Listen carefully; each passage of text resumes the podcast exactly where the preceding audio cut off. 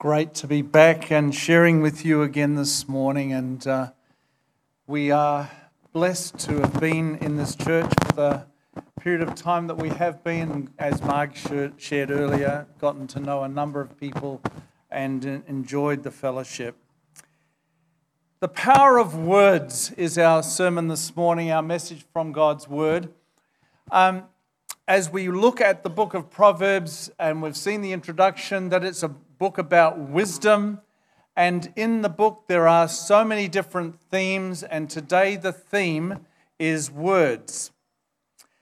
In America, when we lived there for six years, we lived in one of the safest towns in America. It was uh, regarded as such. But even so, uh, there was danger. Um, we had uh, one person in the church sitting up the back, a guy who had a concealed weapon. He still does that every Sunday. He has a concealed weapon just in case.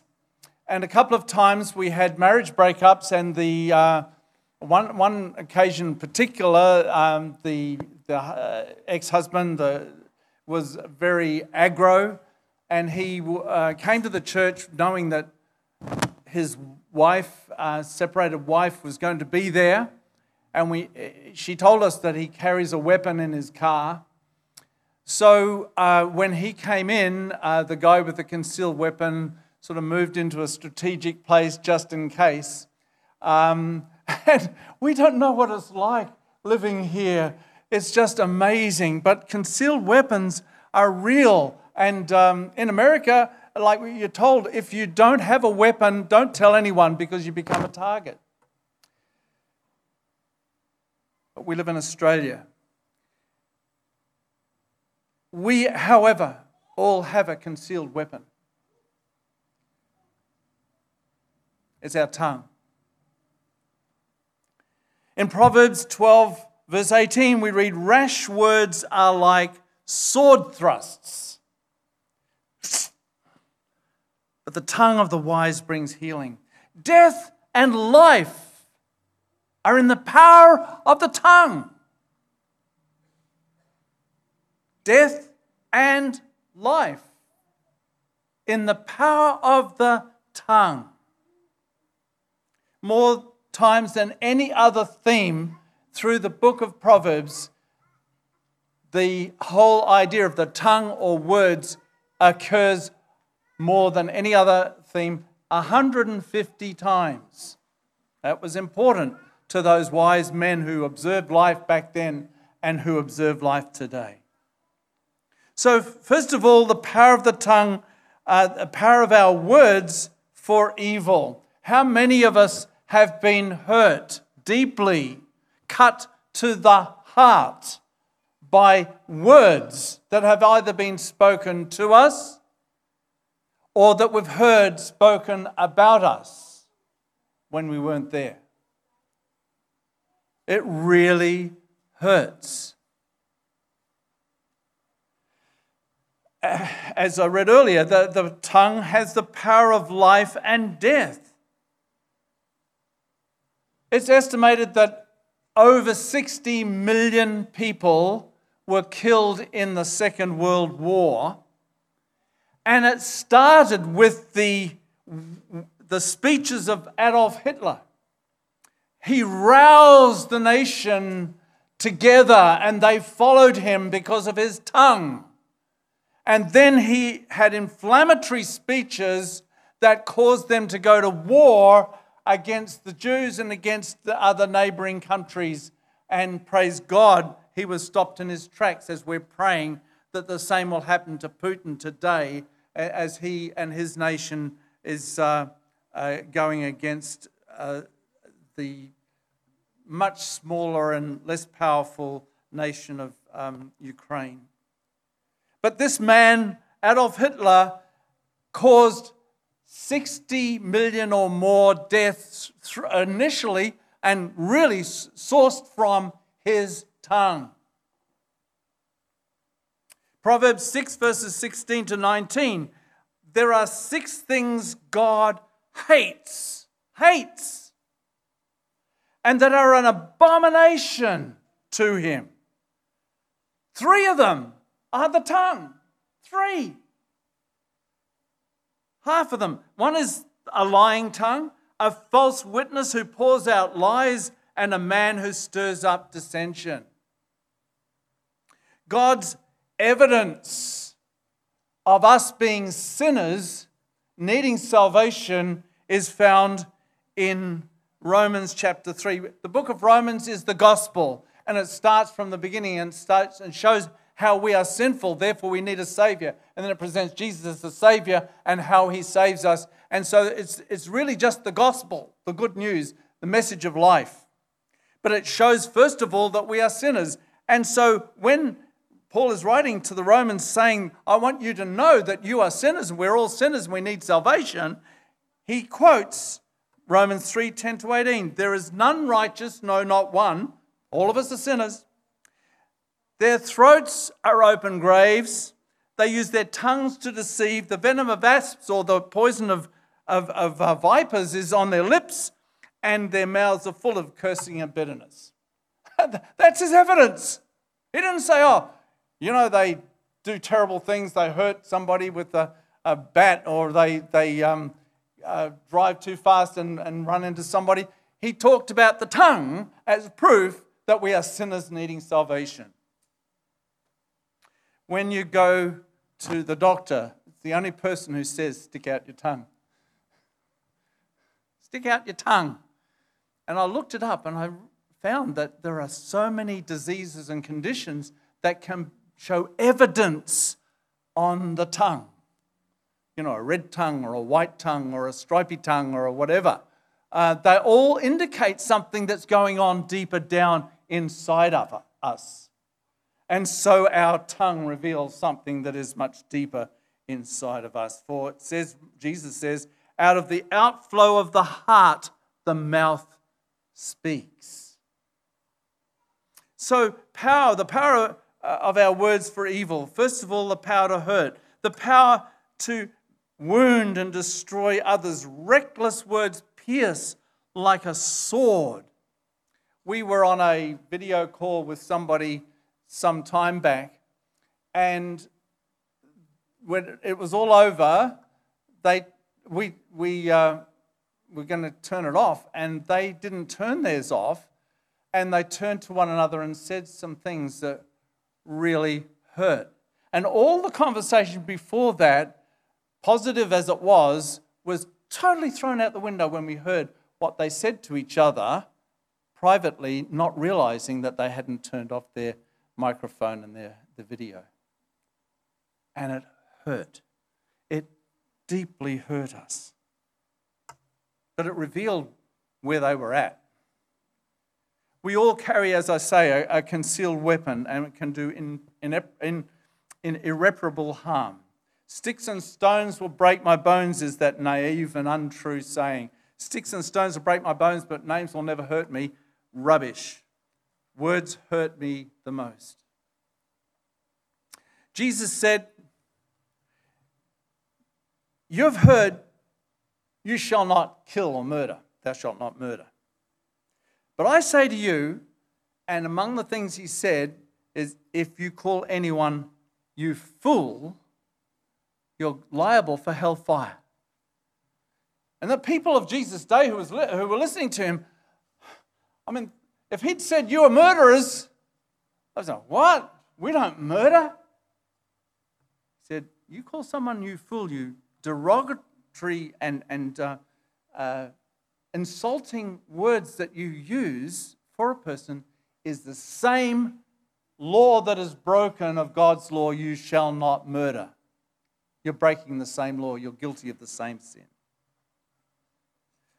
And, and so in, in Matthew 12, he says, People who have uh, will have to give account on the day of judgment for every careless word that they have spoken. For by your words you will be acquitted, and by your words you'll be condemned. It's serious stuff. The power of our words for evil, the power to hurt um, by the, uh, causing quarrels. A perverse man, it says in 1628, a perverse man stirs up dissension, and a gossip separates close friends. And without wood, a fire goes out, and without gossip, a quarrel dies down. And the power to hurt yourself.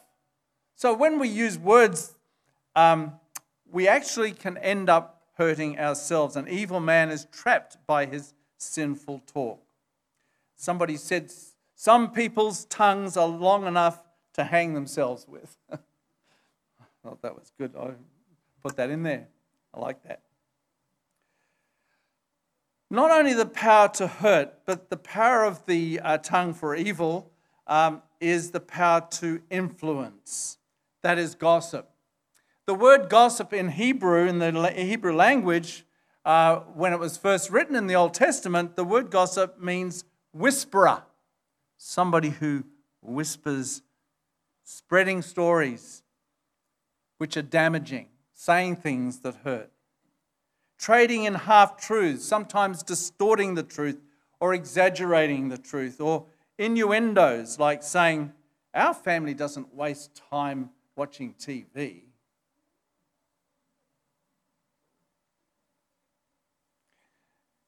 Pierre Marivaux said, Some people will believe anything if it is whispered to them. Proverbs 18:8 The words of a gossip are like choice morsels. What's a choice morsel for you? Is it Kentucky fried chicken? Or is it a big hamburger? Or is it um, ice cream? something that's a choice morsel is you delight in it, you take it down and you enjoy it. Words of a gossip are like choice morsels, they go down into a man's innermost parts. It becomes real in your life, it affects you and the way you deal with other people because of the gossip. It destroys friendships. Uh, a, a gossip separates close friends, it says in 1628. And it ruins the reputation of others.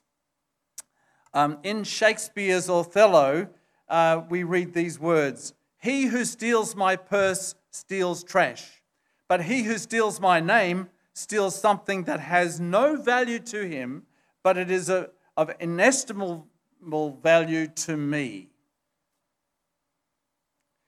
We should avoid those who gossip. A gossip, it says in 2019, a gossip betrays a confidence, so avoid a person who talks too much. A young woman uh, fell out with her father one day, and uh, they lived in a little town, so she spread gossip about him that was partly true, but it wasn't fully true. And the whole town became aware of this, and it got back to the father. And he was deeply hurt and he called her in. And, and she said, Oh, I didn't realize it was going to cause so much hurt. And she said, I'm so sorry, Dad. Would you forgive me? Uh, what can I do to help set things right? Is there anything I can do to sort it out? He said, All right, thank you, love. I appreciate you saying you're sorry. But similar to the um, object lesson we had earlier, he said, I tell you what, I'd like you to do. I'd like you to take that pillow that we don't use anymore. It's a feather down pillow. And I want you to go out into the streets and I want you to open it up and throw the feathers everywhere down through the main street of the, of the town. Really? Yeah. And when you finish doing that, come back. So she went down, took the feathers, and threw them out everywhere as she walked along. Came back to the father, said, Dad, I've done it says, All right, now I want you to go and collect all those feathers and bring them back to me. But that's impossible. Exactly.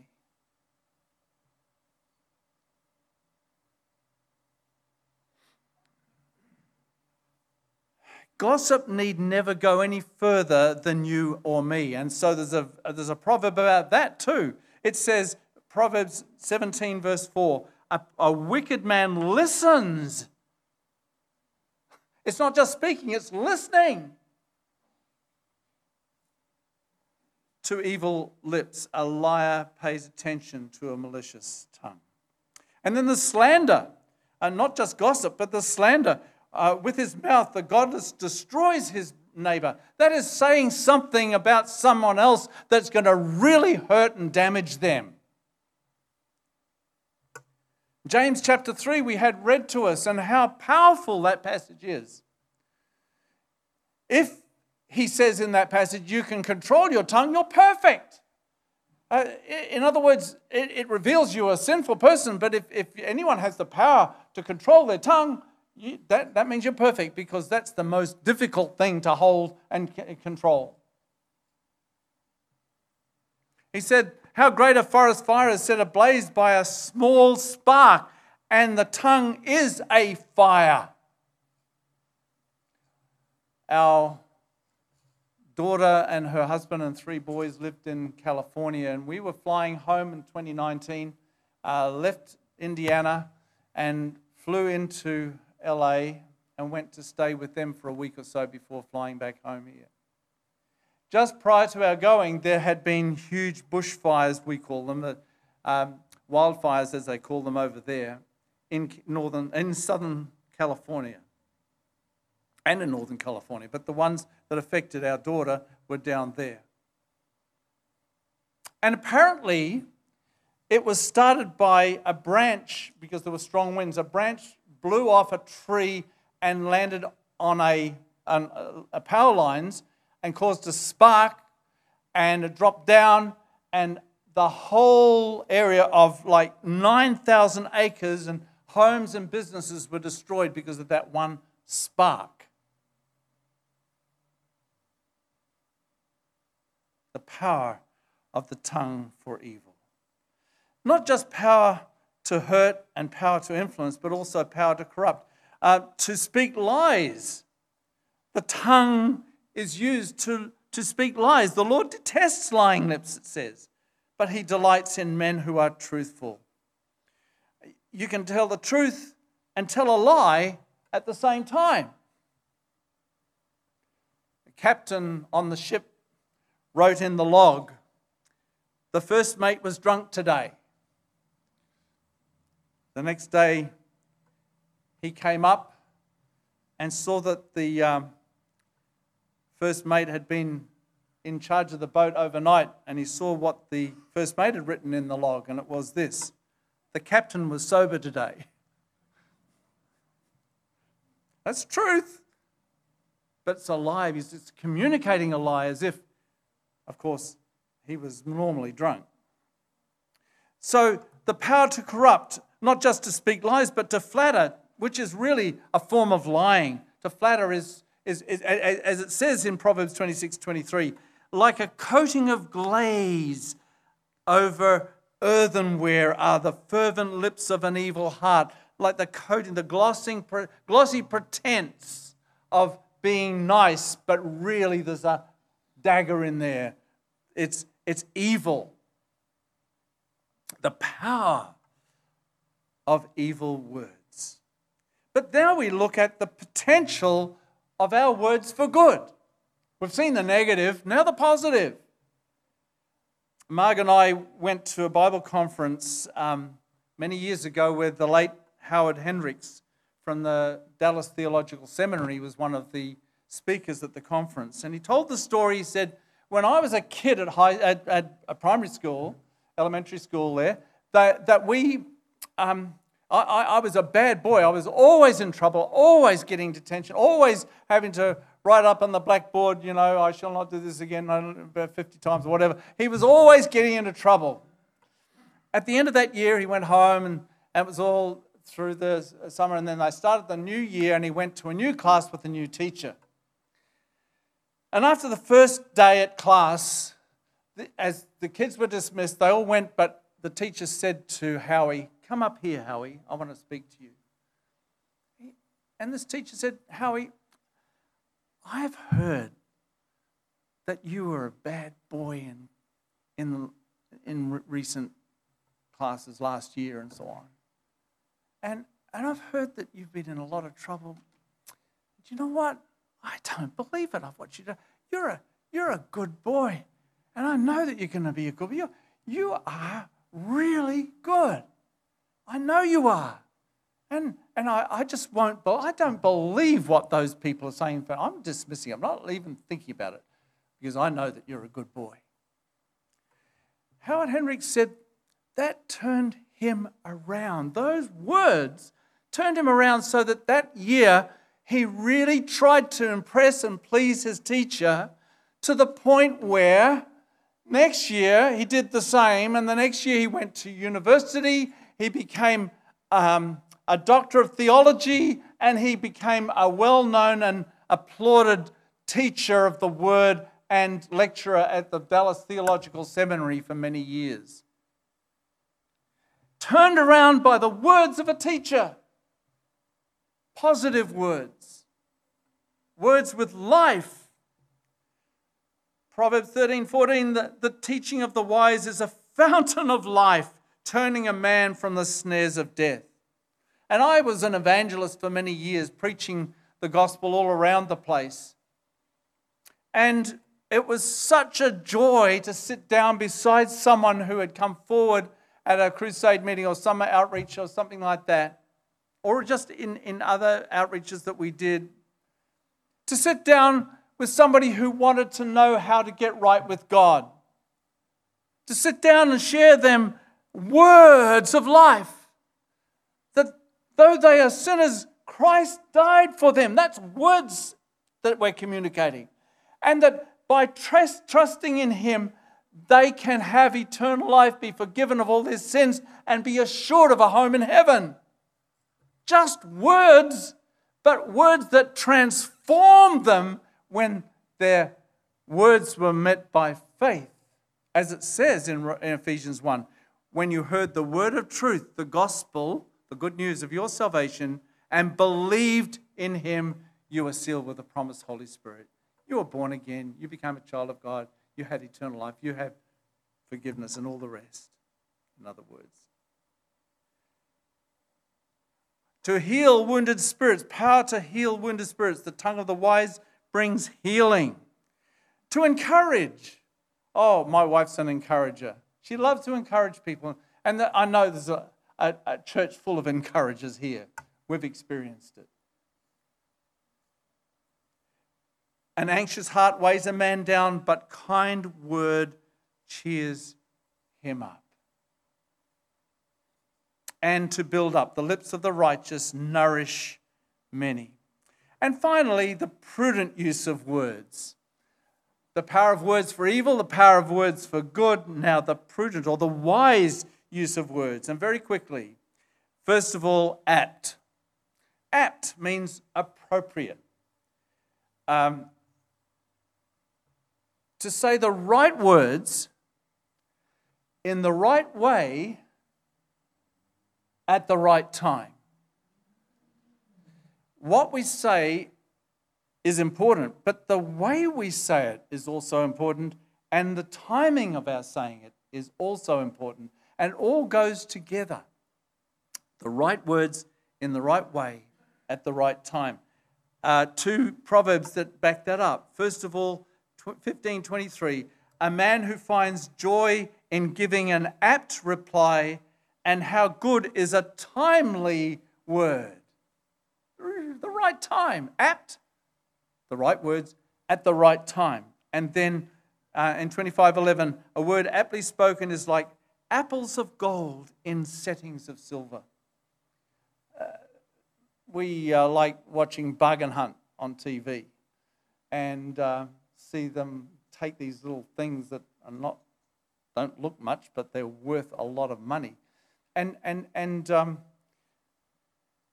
you, you, see that a brooch or something that's got a uh, apples of gold and settings of silver, so that uh, it it makes it uh, the gold apple by itself wouldn't be all that great, but when it's in the settings of silver, it's, it's just appropriate and, it, and, it, and it's beautiful. And so he's saying your, your words are to be like that, aptly spoken, like a precious jewel in a setting of silver so that it shines it out more, makes it look even greater. Um, apt, but also honest, to speak the truth. The king's Kings take pleasure in honest lips. They value a man who speaks the truth. An honest answer is like a kiss on the lips, it says in 24 26. And then restrained. He who guards his lips guards his life. He who speaks rashly will come to ruin. How we need to guard. And we want to respond, and we think, no, let's guard our lips. Let's think about this. Let's even a fool is wise, thought wise if he keeps silent, says in 1728. Discerning uh, and discerning if he holds his tongue. Next is gentle. Wise speech is gentle. To be calm. A gentle answer turns away wrath. And when somebody's angry and coming at you with their verbal abuse, uh, for you to respond in the same way, um, and we're all so guilty. I certainly am of this that I can so easily respond negativity with negativity. Uh, and so, to a gentle answer turns away wrath, not just verbally, but online. A fool gives full vent to his anger, but a wise man keeps himself under control. And lastly, thoughtful. A wise person listens carefully and weighs the answer. 1813 says, He who answers before listening, that is his folly and his shame. Now, I've got the same acrostic that, that we had earlier, but it's got a the middle word is different. Um, informed. So either way it goes. But it's a great acrostic to take with you. Is it true? When you want to say something to someone and you think, no, I better be careful, then think, is it what you want to say, is it true? But not only is it true, is it helpful? Or is it going to do more harm than help? Is it informed? Do I really know where that person's coming from? Have I thought it through? Why are they speaking like that? Why are they acting like that? I need to put myself in their shoes. Is it informed? Maybe I need to check things out a bit. Is it necessary? Do I really need to say it? And is it kind? In Galatians 5:22, we need to apply this verse to the tongue. It applies in every area, but to the tongue. So, applied to the tongue, the fruit of the Spirit is love, joy, peace, patience, kindness, goodness, faithfulness, and gentleness, and self control. That's the role of the Spirit to control us. Fill us means control us, meaning controlling our tongue. Let's pray. Our Father, we all uh, stand, I'm sure, before you guilty of not controlling our tongues at times as we think back, even this last week or the last month or the last year in our whole lives. We admit, Lord, we need your grace and your power and your prompting to be wise, not foolish, with our tongues. So help us, we pray, through Jesus Christ our Lord.